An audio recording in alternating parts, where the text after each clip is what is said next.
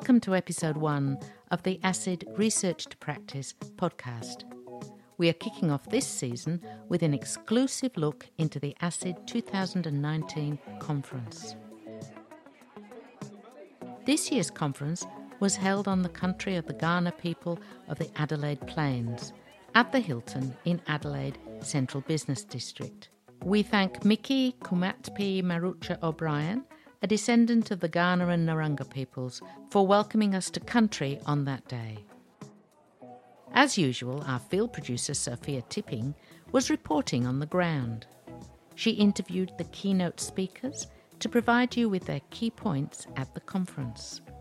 We also enlisted help from Purple Orange, a social profit organisation in South Australia, whose mission is to create a world where people with disability get a fair go at what life has to offer. A big thank you to Gavin, April, and Kat from Purple Orange who helped get Vox Pops from delegates. We got lots of interviews at the conference, more than we could fit in one episode, so we're hoping to collaborate with Purple Orange to make some bonus episodes with more ASID 2019 content. Stay tuned for more in the coming months. This episode, we will sum up what delegates took away from the 2019 conference under a few themes and give you a taste of what the keynotes had to say to these topics. You can find information and slides about all the presentations from the 2019 conference through the links in the show notes.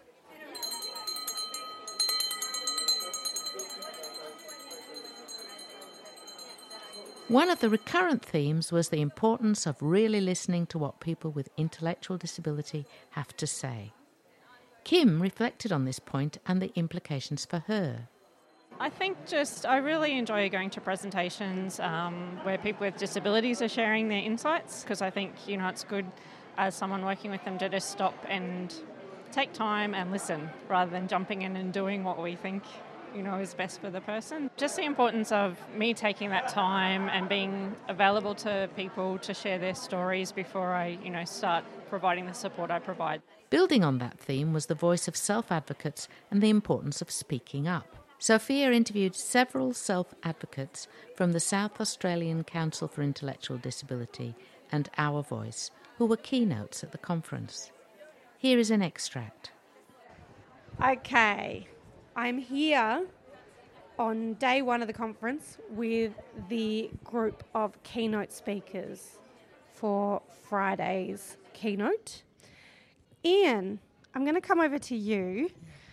You're with Our Voice. Can you can you tell me about what Our Voice do? As people elected this to talk about their issues and all that, Our Voice is a yeah, intellectual learning disabilities. That's what our voice does. Great, great stuff. Important work. Now, Chris, you're with SACID. Yes. Can you tell me about SACID? What we do, we, we are inclusion workers and we make easy material English Yep. and we go to conferences and we run workshops. Beautiful. So now we're going to meet all the keynote speakers. And I might start with. My name is Rebecca, and, and I work as an inclusion worker at SACID. Great. So tell me, Rebecca, you're presenting on Friday. What difference has speaking up made in your life? Speaking up has been been really, really important to me. Um, it's been both personal matters this year and and it's been helping um, other people to speak up too. Not just me, but around the states as well. Thank you. No worries. Thank you. My name is Tiffany. My role is with Our Voice. It's a committee member and a board member. And I'm also going to be emceeing on Friday. Speaking up for me has opened up many doors, as in um, living independently and also helping people with disabilities in politics. My name's Jim, chair of Our Voice SA. 98, I'm, I'm one of the board members from the conference in Adelaide here. Okay. I'm on the SACID committee. Speaking up in my life, make people listen to me. Because I've got a lot, a lot of people at this conference I know me over the years. I've been to that many conferences. I've got friends all the way around Australia and New Zealand. So we've heard from you before, Gavin, but tell us who you are. Uh, I, I work for Chacha and I'm a member of the Voice SA and on, on the board. And tell me, what difference has speaking up made in your life? Uh, give, give me something to believe in and, and, and help me to, empower, empower myself and hopefully that would, um, but when I talk to the other people, that um, the, the knowledge I've been getting for the last, uh, been, uh, since I've been in our voice and passed on to that to the other people. My name is Nick Colbert and I'm a member of our voice is I. Great. Thank you for talking to me, Libby. Tell me, what difference has speaking up made in your life? Okay. It's very important to speak up because it might be grow inside. It's very important to me. Yeah, very important. Yeah. Yeah. And it uh, to teach young people what it's about. Yeah, okay. So on Friday, you're going to tell people more about that, aren't Yes. you? Yeah, great. We'll look forward to hearing about Thank it. you. I'm an inclusion worker for SACID. What difference has speaking up made in your life? Speaking up makes me feel confident in myself. I can speak up to my family and at work. And we're back to Chris, who we've also heard from earlier. Chris, do you want to tell us what your role is? I am an inclusion worker at SACID. And what difference has speaking up made in your life? I made a good choice Yeah? About speaking up to move out of the group home. Oh, great. So um, speaking up meant you get to make a choice and see it happen. Yes. Excellent stuff. Yeah! Woo! Thank you to the Our Voice and SACID team. That was excellent.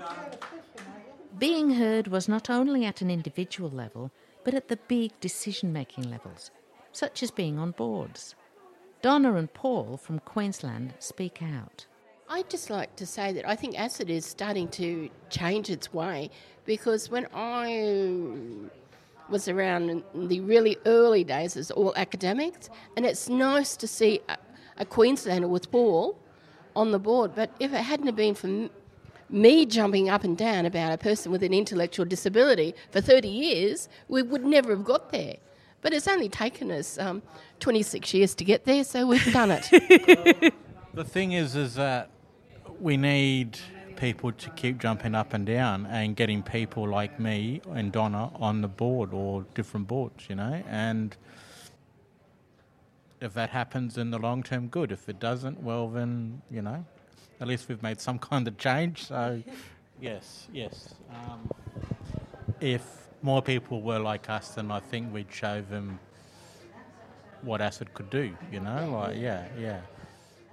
Not only being heard at a board level, but at national and international decision making levels, such as the United Nations. Judy Hewitt wears a number of hats. She is a member of the National Disability Insurance Agency's Independent Advisory Council and also Speak Out Tasmania. Recently, she attended a United Nations meeting as part of the Australian Civil Society delegation. I guess um, we're presenting this afternoon um, about our trip to Geneva. We've just come back recently um, and we presented on the United Nations Committee on the Rights of People with Disabilities. So we'll be presenting about that this afternoon. Um, so I guess that's what what's brought us brought me here, but also um, getting, um, I guess, getting to learn and new, meet new people. I guess there was a, there've been a lot of things over the last couple of days that, um, like I went and listened to Shu and Jim um, yesterday afternoon and yesterday morning, and they were excellent. Just um, talking about self advocacy and how it can work for people with disabilities and intellectual disabilities mainly. So, Daniel Barr came over from New Zealand and, along with many other delegates, was particularly struck by one of the keynote addresses on the topic of being heard. And he wasn't alone in enjoying this keynote. Why did I come to the conference this year? It's my first time to come to an ASID conference, and I'm from New Zealand, so I've heard uh, quite a few things about um, what sort of learnings people have picked up in the past. So I was quite keen to um, come along and see for myself and check it out. And what has been the highlight of your morning so far? We had the presentation around the campaign from the CID, was it? I think that was uh, around the hospitals and some of the uh, struggles people face, and that was particularly um, interesting to me because I'm working in a transformation area in, in New Zealand, and I could see some real gains to be had and some work that could be done there. Well, in fact, I thought the opening address by um, the New South Wales Council for Intellectual Disability, where they talked about that wonderful campaign they ran, Mhm. and the you know involvement of self advocates as a central part of that, and a great success to them, Yeah. and a great pro- and a great campaign. Look, I really enjoyed hearing from Shu Hua Chan from Council for Intellectual Disability and Jim Simpson, and I was really impressed with how progressive their campaigning has become. And as Jim said, they're, they're always learning and always working out ways to do things, which is great. Great to see them using social media more, but really, really great to see them having people with intellectual disability doing the campaigning, going to meet um, politicians, senior politicians doing all of that work, and um, it really shows in the results of stuff that what they've done. So that's um, fantastic work. Sophia caught up with the keynote speakers many were raving about.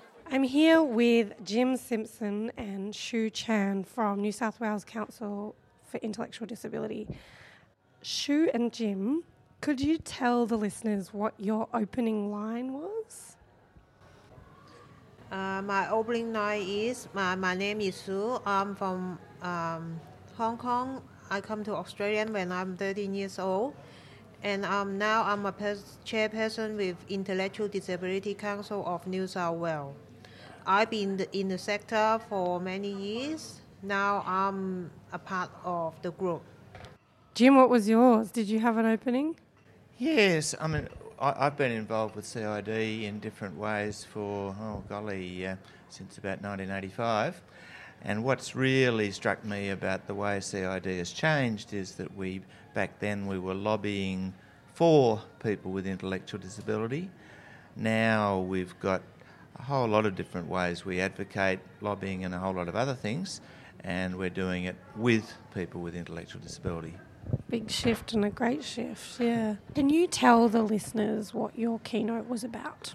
Sure. Look, we talked about the different ways that we go about systemic advocacy at CID, um, the central role people with intellectual disability have, the way we run campaigns like the Our Health Counts campaign, which uh, has you know, led to some quite big changes in what the federal government's willing to do about the health of people with intellectual disability.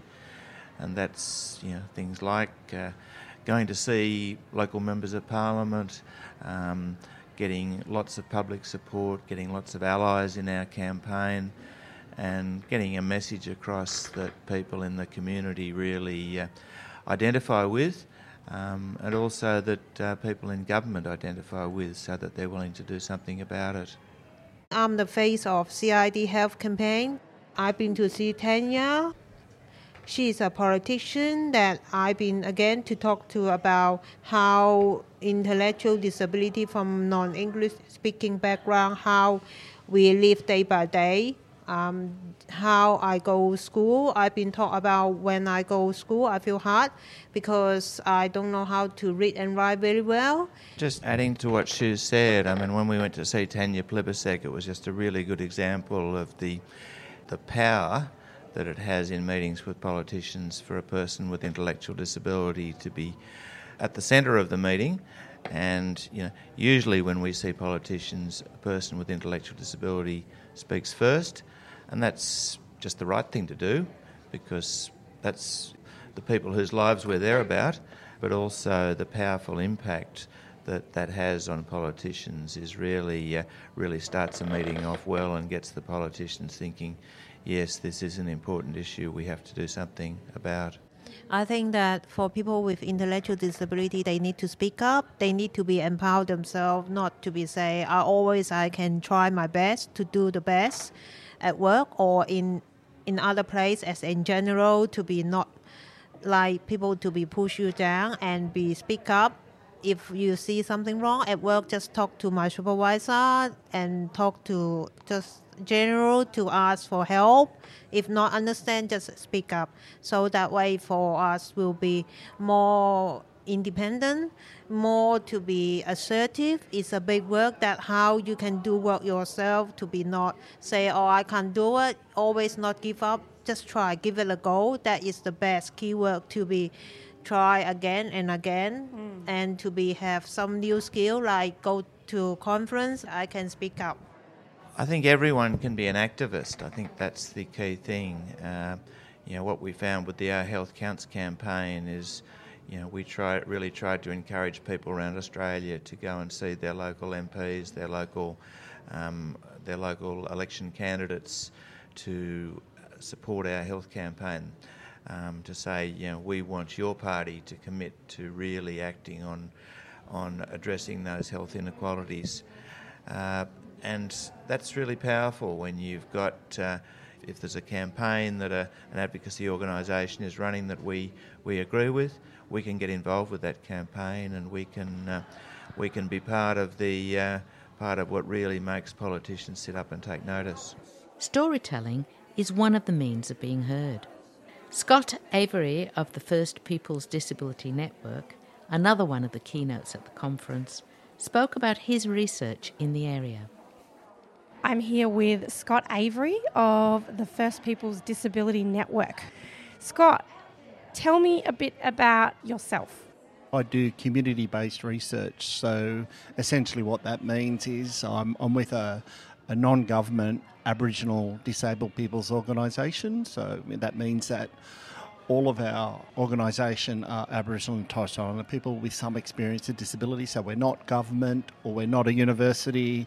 We're a people's organisation and a disabled people's organisation. So when I say I'm a community based researcher, what I do is essentially get people's stories, uh, get their um, of experiences, and I just say, tell us your story.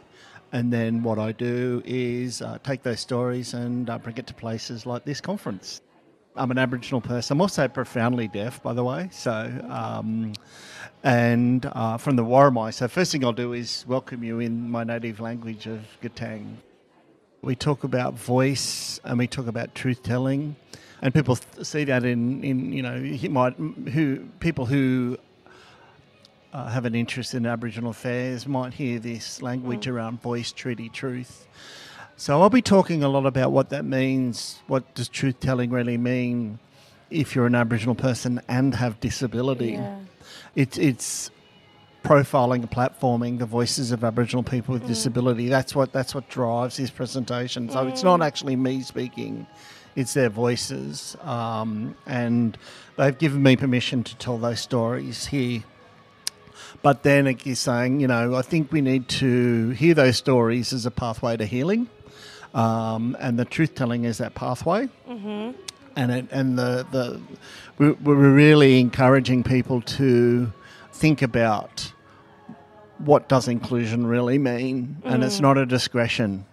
It's not a discretionary part of their life. You know, really, people with this skin in the game, it is it is their life. It's not something they can just discard.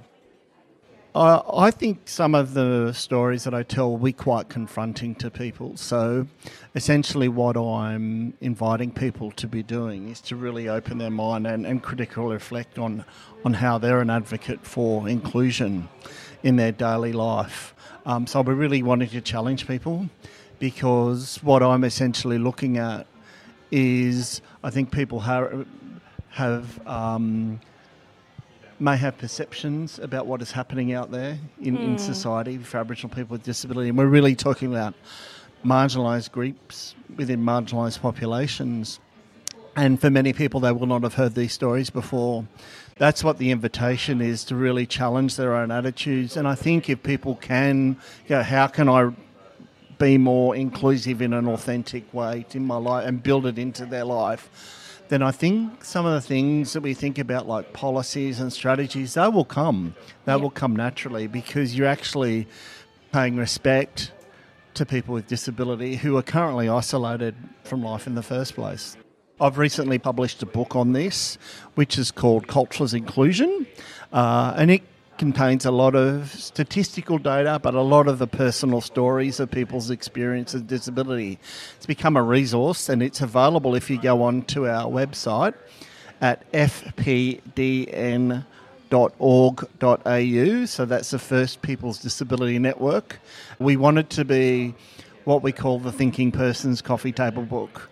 So it's written for anyone that can engage with and they can leave it uh, to facilitate conversations about, I think, what's an untold story in this Australian society. There's a link to cultural inclusion in the show notes. We asked people why they came to the conference, and connecting with the community of people involved in intellectual disability was a recurrent theme. Here are some of the delegates' comments on connecting. I am here to, as always, connect with the great community that is the ASID people and to see what research people are doing and see what I can learn and how we can all work together to um, help make sure that people with intellectual disability have a good life. That's it. That's why we're all here, I hope. All of it, all of it, you know, is the, the people around that you can talk to, you know, around the, the social activities, the, the um, people in general, and everything what's, uh, what's around you is the highlight, so yeah just meet, getting to meet people and all different different people from different states and different countries. People have travelled near and far, and from UK or any anywhere. What about um, in the conference? What's been your highlight? The chill out room. Yeah. What's in the chill out room that's awesome? Games. The conference chill out room was a key space for connection and making friends. What have been the highlight of this conference so far? It's been fantastic to hear some of the keynote speakers, um, to hear their ideas on big concepts such as models of participation and um, behaviour and how we can support individuals to have better participation, better inclusion. The Welcome to Country set a scene of intercultural knowledge exchange and listening. I think the Welcome to Country was fantastic. If you if you saw that, was f- fabulous, and I think he re- he really got the message across to be um, to be more inclusive in the work that we all do, no matter what area that we're working at. So yeah. Mickey Kumatpi Marucha O'Brien invited all delegates to take a leaf of the branch he was wearing. He then asked the delegates to exchange leaves, either in the session or later at some point in the conference. Another popular keynote challenged the delegates to think critically about the idea of inclusion.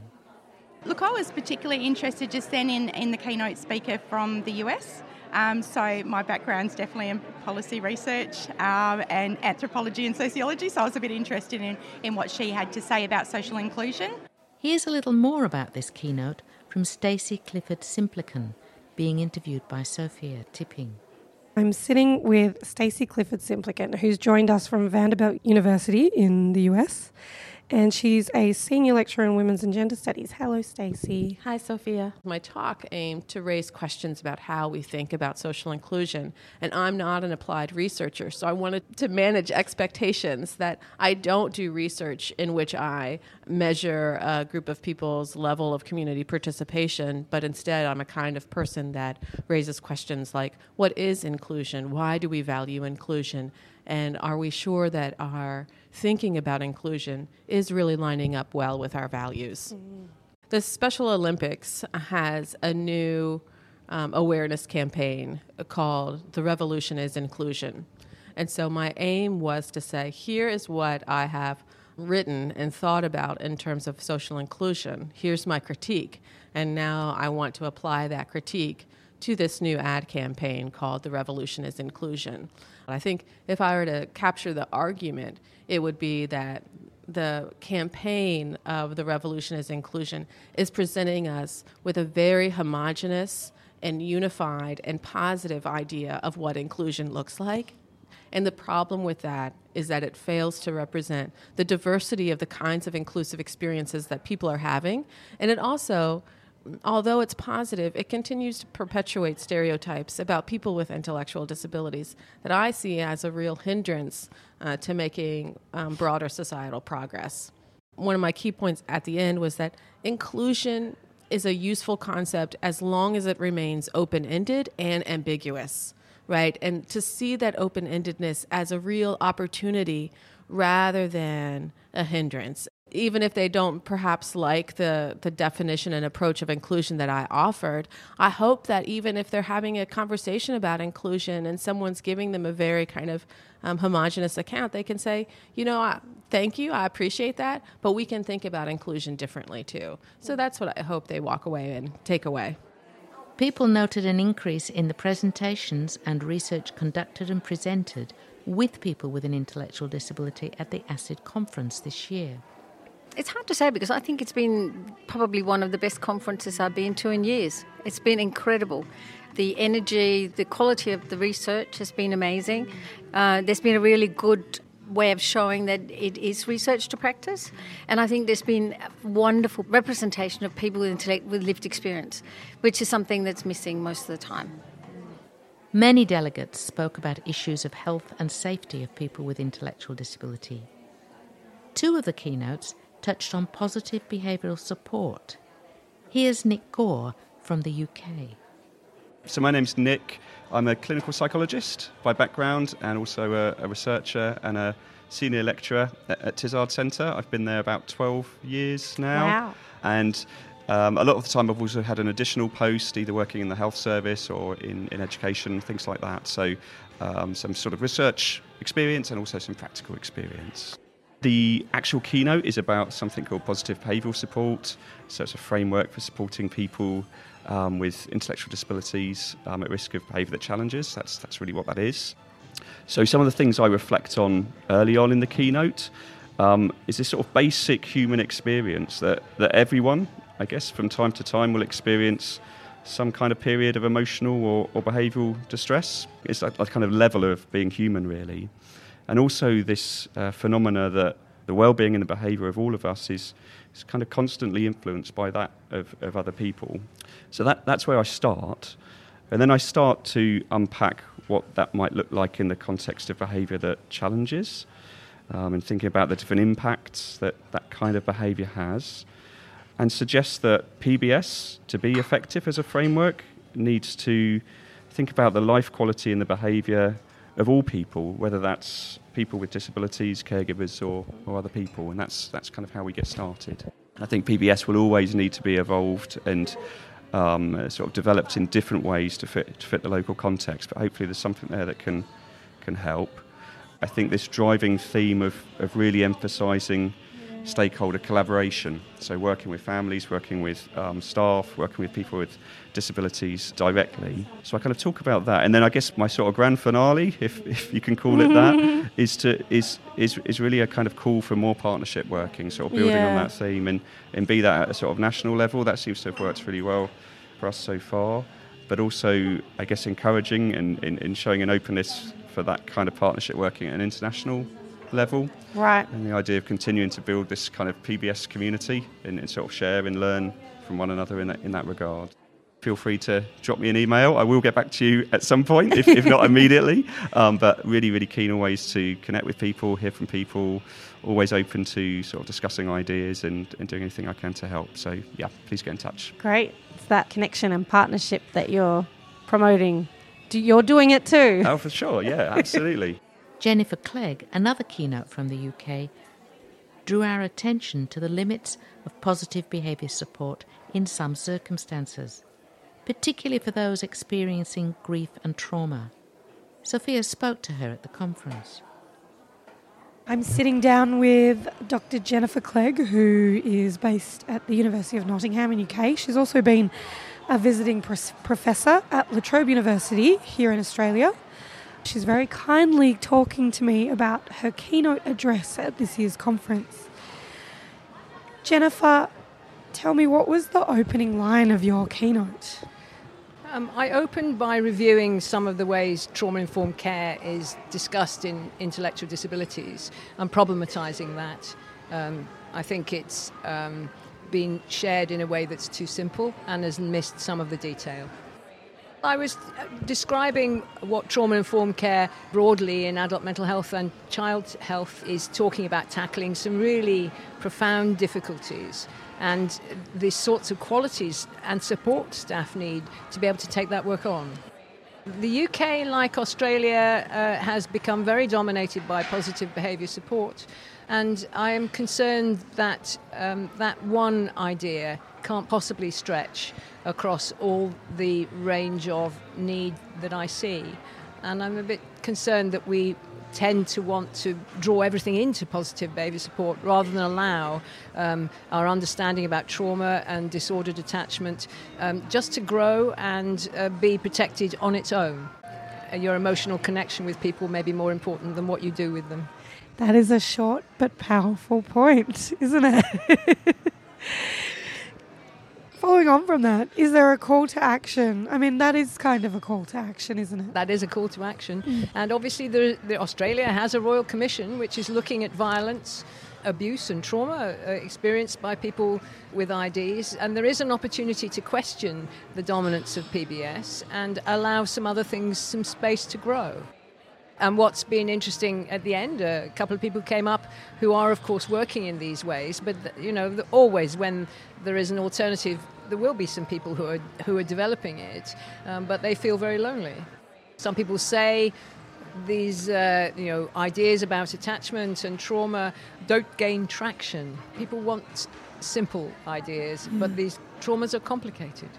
And I, I, guess I feel in the room there are some people with very stretched resources who just yeah. think I can't do that. Um, and I also have to remember my experiences with very damaged people. It's a very small proportion. Yeah, so yeah. there are plenty of people with IDs for whom we don't have to make Mm-hmm. it more difficult than it needs to be. Peter, a delegate and presenter, drew our attention to feeling safe in disability services and a report that the Victorian Disability Commissioner had put together about how this is done. I came to this conference from Melbourne big, primarily because I'm doing a I have completed a research project with the Disability Commissioner on making services safer and more respectful and I'm here to report on the findings. The disability wall is very big and diverse, but it's just so nice being having the thought submitted that I'm part of a big community and I am recognized as part of this community and I feel safe. Tiffany highlighted the learning around supporting people's safety and well-being through the work we do beyond the conference. I've learnt that um, the disability um, sector, especially in um, in mental health, is um, coming in big ways in understanding people with disabilities, especially intellectual disabilities. And I can use this information for my counselling studies in further in further my studies in social work and everything else that I do in advocacy. Here's more from Jim and Shu about health access for people with an intellectual disability. For myself, the health system, I would like to know that um, have more doctors and nurses regarding is CALD background. I'm from I'm from I'm from non-English speaking background that from Hong Kong. Um, the health system that I feel when I since I come to Australia, the health is because of my language barrier and the way that how I need to talk to doctor with which is back in my country I speak my mother tongue. So I would like the nurses and the doctors to explain clear for me if I'm admit to a hospital or I go to the doctor, they need to write in simple English to make me understand what is the prescription and make my health better. We need to work with people like researchers, um, with professionals who've all got things to contribute to advocacy. And uh, just to use health as an example, the really strong research base we now have about the health inequalities that face people with intellectual disability. Um, you know, 38% potentially avoidable deaths for people with intellectual disability in New South Wales and, and, and uh, perhaps worse in some other states like Queensland. Um, you know, putting all of us together, we can really make change happen, make the world a better place for people with intellectual disability. At the beginning of the conference, ASID President Laura Hogan set a challenge for delegates. I think our conference themes always set a challenge for our delegates, and I like people to think about what that challenge is. And so we have a theme that is around a good life and journeying to a good life for people with intellectual disabilities. And so I asked the delegates to think about what's happening in our sector at the moment. And we have in both Australia and Aotearoa New Zealand some major changes that are happening in the way that disability services are funded. And so I asked people to, to think about those things that are really topical in our sector at the moment and this challenge that they've been set, and how, as they journey across the conference, they're going to you know, step up and take some responsibility for how collectively we get to that good life for people with intellectual disability. The delegates heard this call to action. This is what they said they were going to do when they left the conference. Many travelled from interstate and overseas to learn and take things back to their community. Uh, this is uh, Gavin uh, doing a, a, recording for ASID. Um, can you just give me, uh, want to give you your, your first name? Chris. Okay, the first question why did you come to ASID 2019 conference? Because I'm part of an organisation called People First and they um, had asked me if I wanted to come. Uh, where, which state did I come from? New Zealand. You're a long way from home. That's good. Um, what have been the highlight of the conference so far? The keynotes. Okay. What have you learned that you will use in your work, study, or life? Taking the information back to people, people in New Zealand. It's really about what can we do that other states have done ahead of us? What can we take back to suggest to our organisation, our CEO, about what we can implement that's new and diverse and is going to add value to what we do in working with people with disability? I think the highlight for me would have been the first keynote speaker yesterday around New South Wales CID having people on there or people with with intellectual dis- disabilities on their board, or or m- more people, which I think I'm going to bring back to our committee in Brisbane and see what they say. Might mean a bit of a constitutional change, I think, with our rules and stuff. Yep. it's worth we'll, doing. It is, yeah, yeah. Yeah, that's right. Yeah, so the importance of like me taking that time and being available to people to share their stories before I, you know, start providing the support I provide. So just yeah, taking that little bit of extra time to sit with people, use their preferred communication method to really hear from them before I jump in and start working it's just been so inspiring. I've got tons of notes to go home and, and pass on to the team and get us moving. Mm. What in particular do you think has been uh, most inspiring? Particularly around uh, positive behaviour support, because that's what we work a lot with, and I think that's one of the issues that is being impacted really by the NDIS. I'm from New South Wales, where we have lost ADHC services under which sat the behaviour support teams that had the specialist knowledge and now it's been privatised, and you know, behaviours of concern are causing people to be excluded from service providers because it's easier to take an easy client. So, any kind of way that we can support our clients through better positive behaviour support so that they can access our services, I think is, is a huge step forward.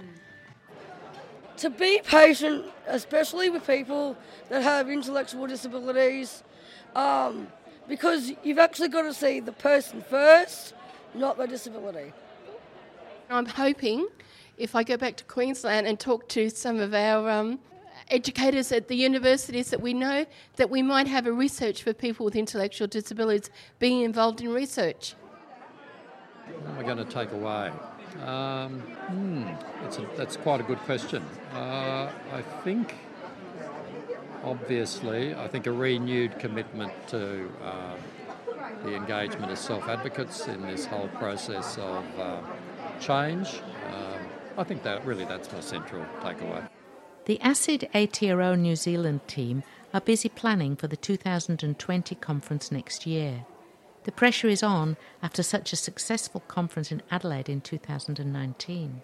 So next year, they've got big shoes to fill by the sounds of it in New- Aotearoa, New Zealand. Yes, New Zealand next year. Yes, I'm looking forward to that. My new, my first conference I spoke at was in New Zealand in 2012. Oh, okay, so you'll be at the next one. Yes, I'll be at the next one. I'm really looking forward to that. I attend, always attend every single conference.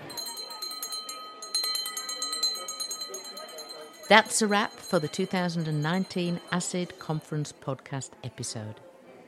You get access to the program as well as the slides of many of the conference keynotes and presentations via the link in the show notes. We've also linked you to some more information on the keynotes and research projects mentioned in this episode.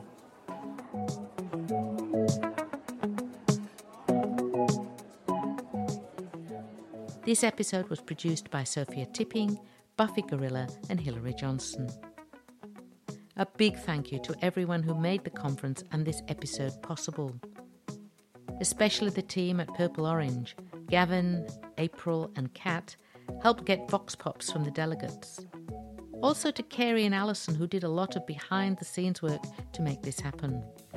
Look out for some collaborations between the ASID podcast team and Purple Orange.